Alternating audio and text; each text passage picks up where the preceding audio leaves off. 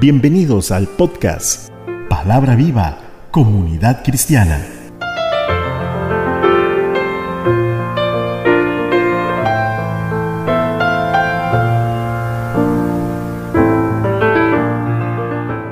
Gracias por seguirnos por medio de este podcast, que ha sido preparado con gran amor para tu vida.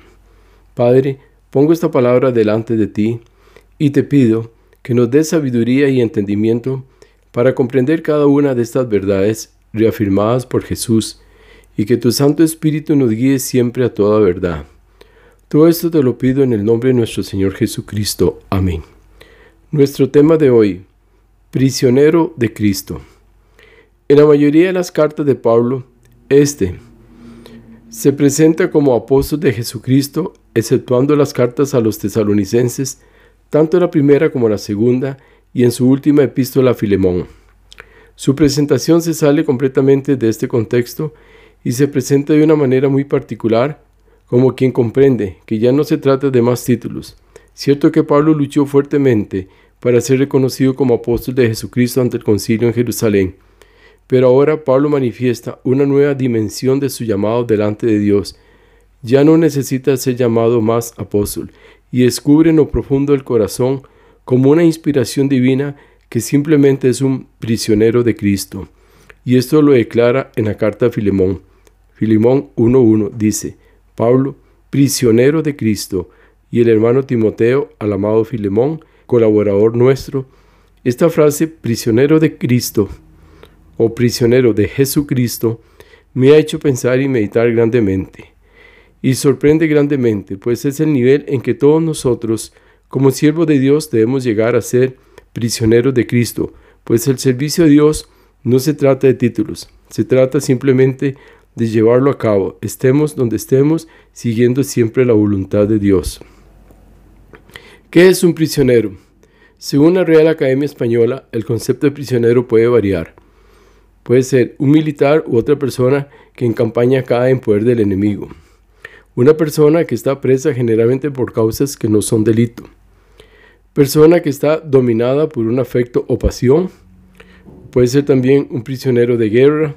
Persona que se entrega al vencedor precediendo capitulación. De estas cuatro formas de ser prisionero, la tercera dice dominada por un afecto o pasión.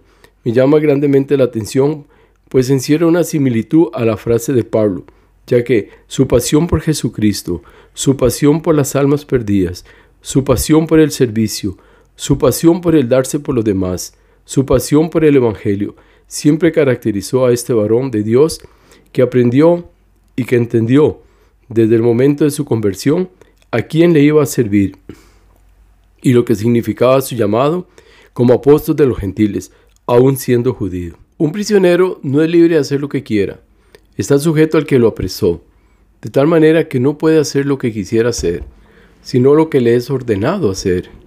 Este principio es el que nos va conduciendo más y más al hacer la voluntad de Dios.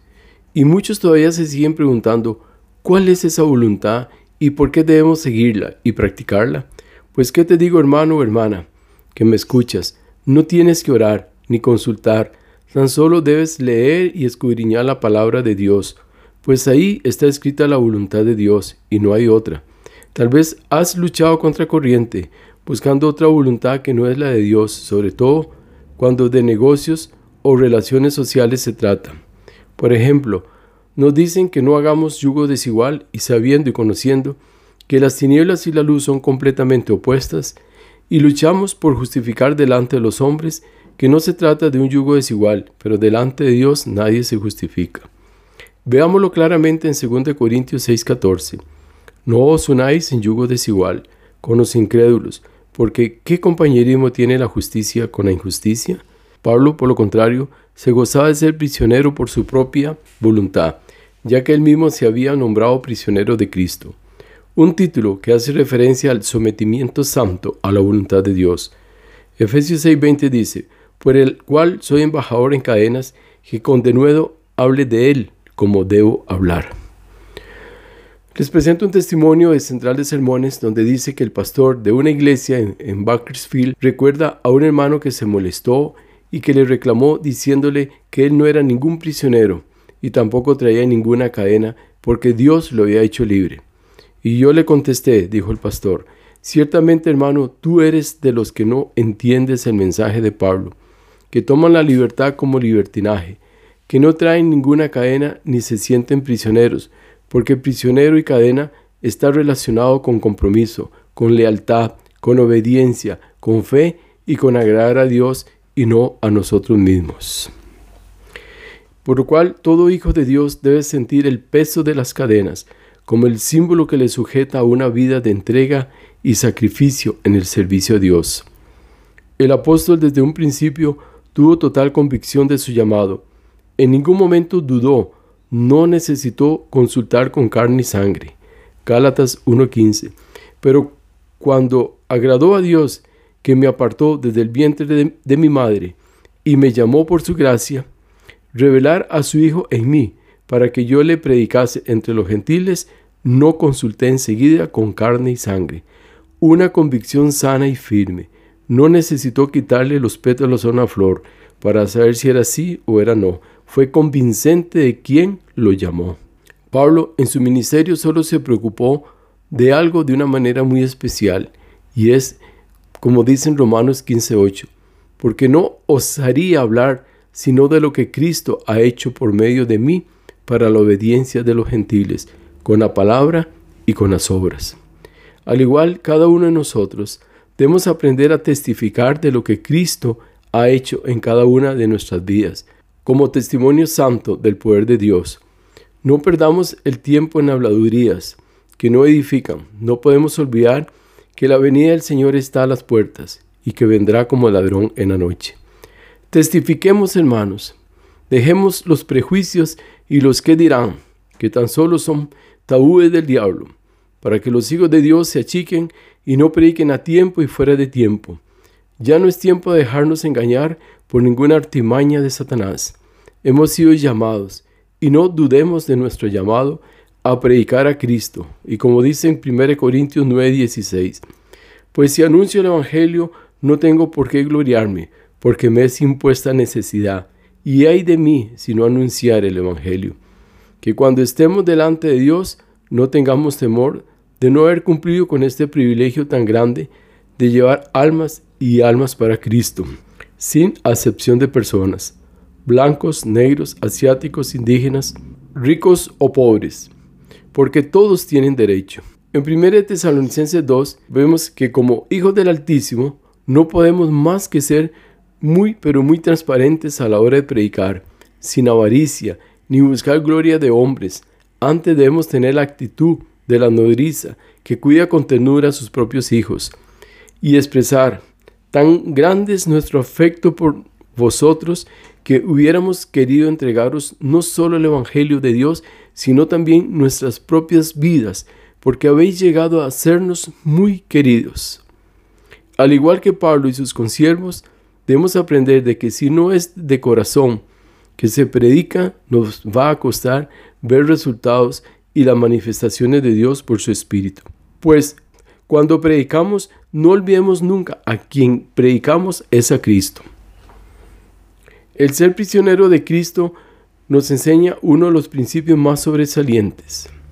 Gálatas 2.20.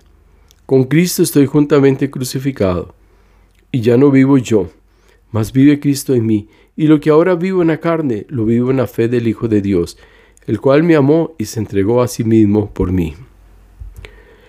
Y ya no vivo yo, mas vive Cristo en mí. Una hermosa frase apostólica por parte de Pablo que nos está dando todo un ejemplo a seguir.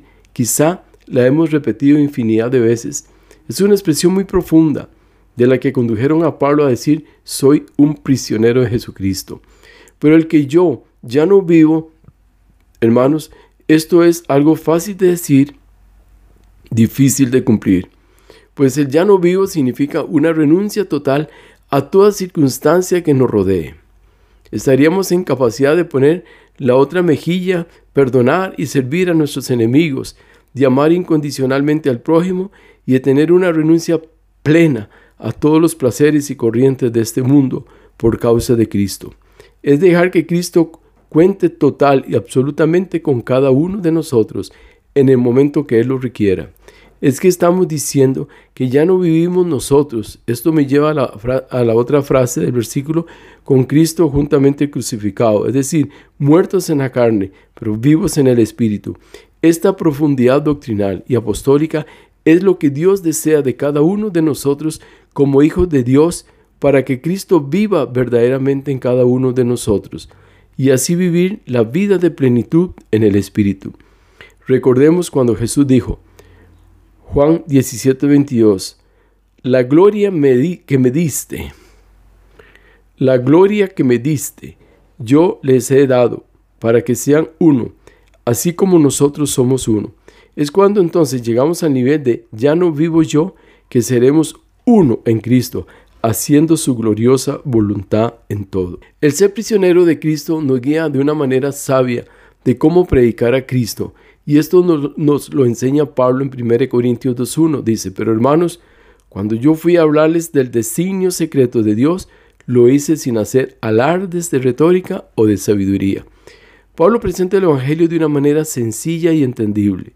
No debemos complicarnos a la hora de evangelizar a una persona. Debe ser un mensaje sencillo y acorde al lugar donde se predica, sin dejar de lado que estamos hablando de Cristo crucificado el cual debe ser el centro de nuestra predicación. Y en el verso 2 dice, y cuando, y estando entre ustedes, no quise saber de otra cosa sino de Jesucristo, y más estrictamente de Jesucristo crucificado. Y me presenté ante ustedes débil y temblando de miedo. Este versículo muestra la condición humana de cada uno de nosotros cuando vamos a presentar el Evangelio. Quizá haya temores, miedos, pero no olvidemos que hay un Dios que todo lo controla y se encarga de su obra. Solo tenemos que abrir nuestra boca, que lo demás lo hace Dios. Nuestra actitud debe ser mansa y humilde, pero lleno del Espíritu Santo. Y cuando les hablé y les prediqué el mensaje, no usé palabras sabias para convencerlos. Al contrario, los convencí haciendo demostración del Espíritu y el poder de Dios. Verso 4. Pablo les convence con palabras sencillas, porque su propósito no era que aquellos que le escucharon se convirtieran en seguidores de él, sino de Jesucristo, para que la fe de ustedes dependiera del poder de Dios y no de la sabiduría de los hombres. Si logramos este principio, hacemos que los nuevos discípulos de Cristo se conviertan en seguidores no de hombres, sino de Dios, pues por medio de su Hijo Jesucristo. Posteriormente, conforme los nuevos creyentes avanzan en el conocimiento de la palabra, ésta se les presentará de la siguiente manera. En verso 6 nos dice, sin embargo, entre los que ya han alcanzado la madurez en su fe, sí usamos palabras de sabiduría. Esta sabiduría no es de hombres, sino se trata de la sabiduría oculta de Dios.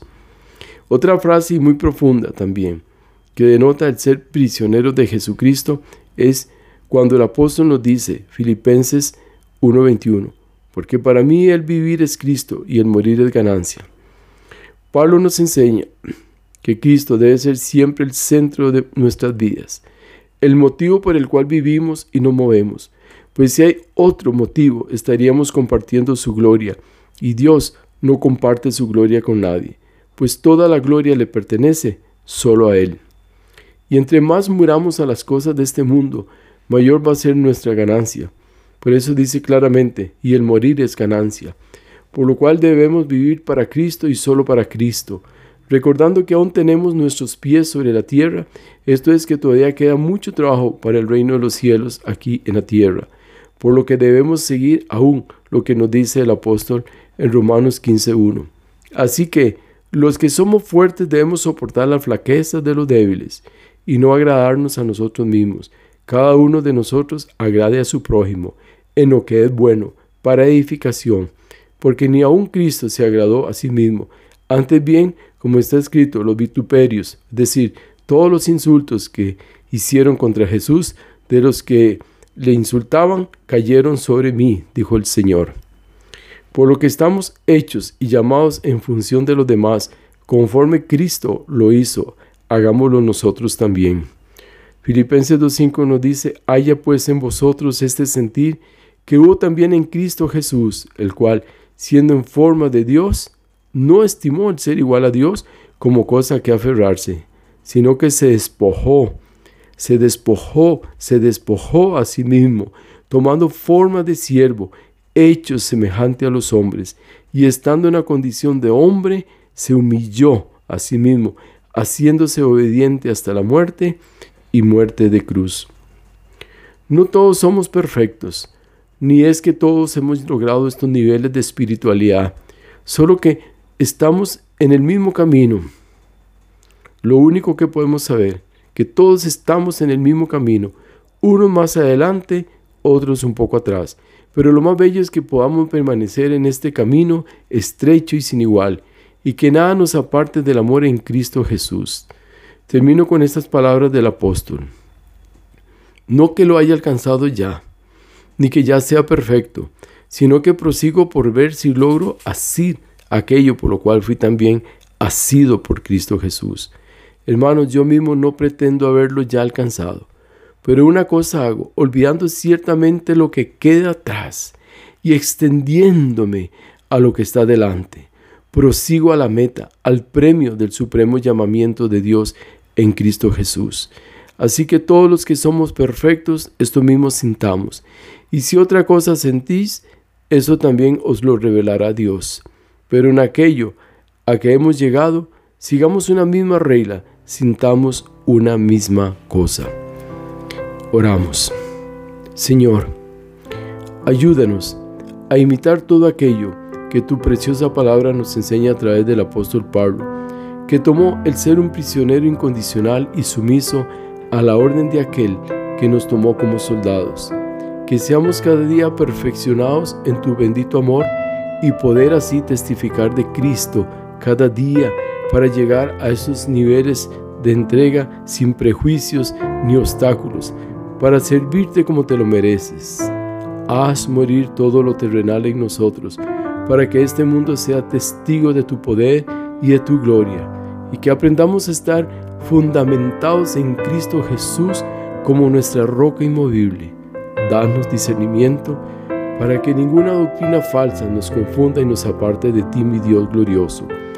Oro por todos aquellos que nos escuchan para que sean afirmados y fortalecidos en la fe en Cristo Jesús. Todo esto te lo pido, Padre, en el nombre glorioso de Jesucristo, tu Hijo amado. Amén. No olvides compartir este mensaje. Les habló su amigo y servidor José Alberto Delgado desde el hermoso Valle Santa María de Ota, San José, Costa Rica, América Central. Hasta la próxima semana, si Dios lo permite. Bendiciones.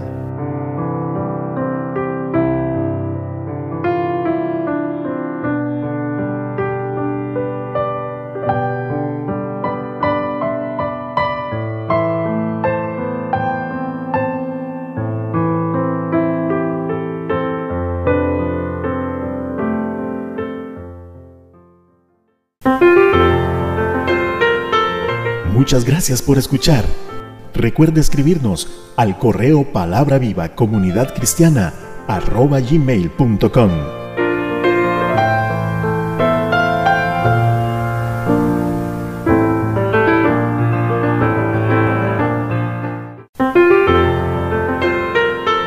Palabra viva comunidad cristiana. Todos los derechos reservados.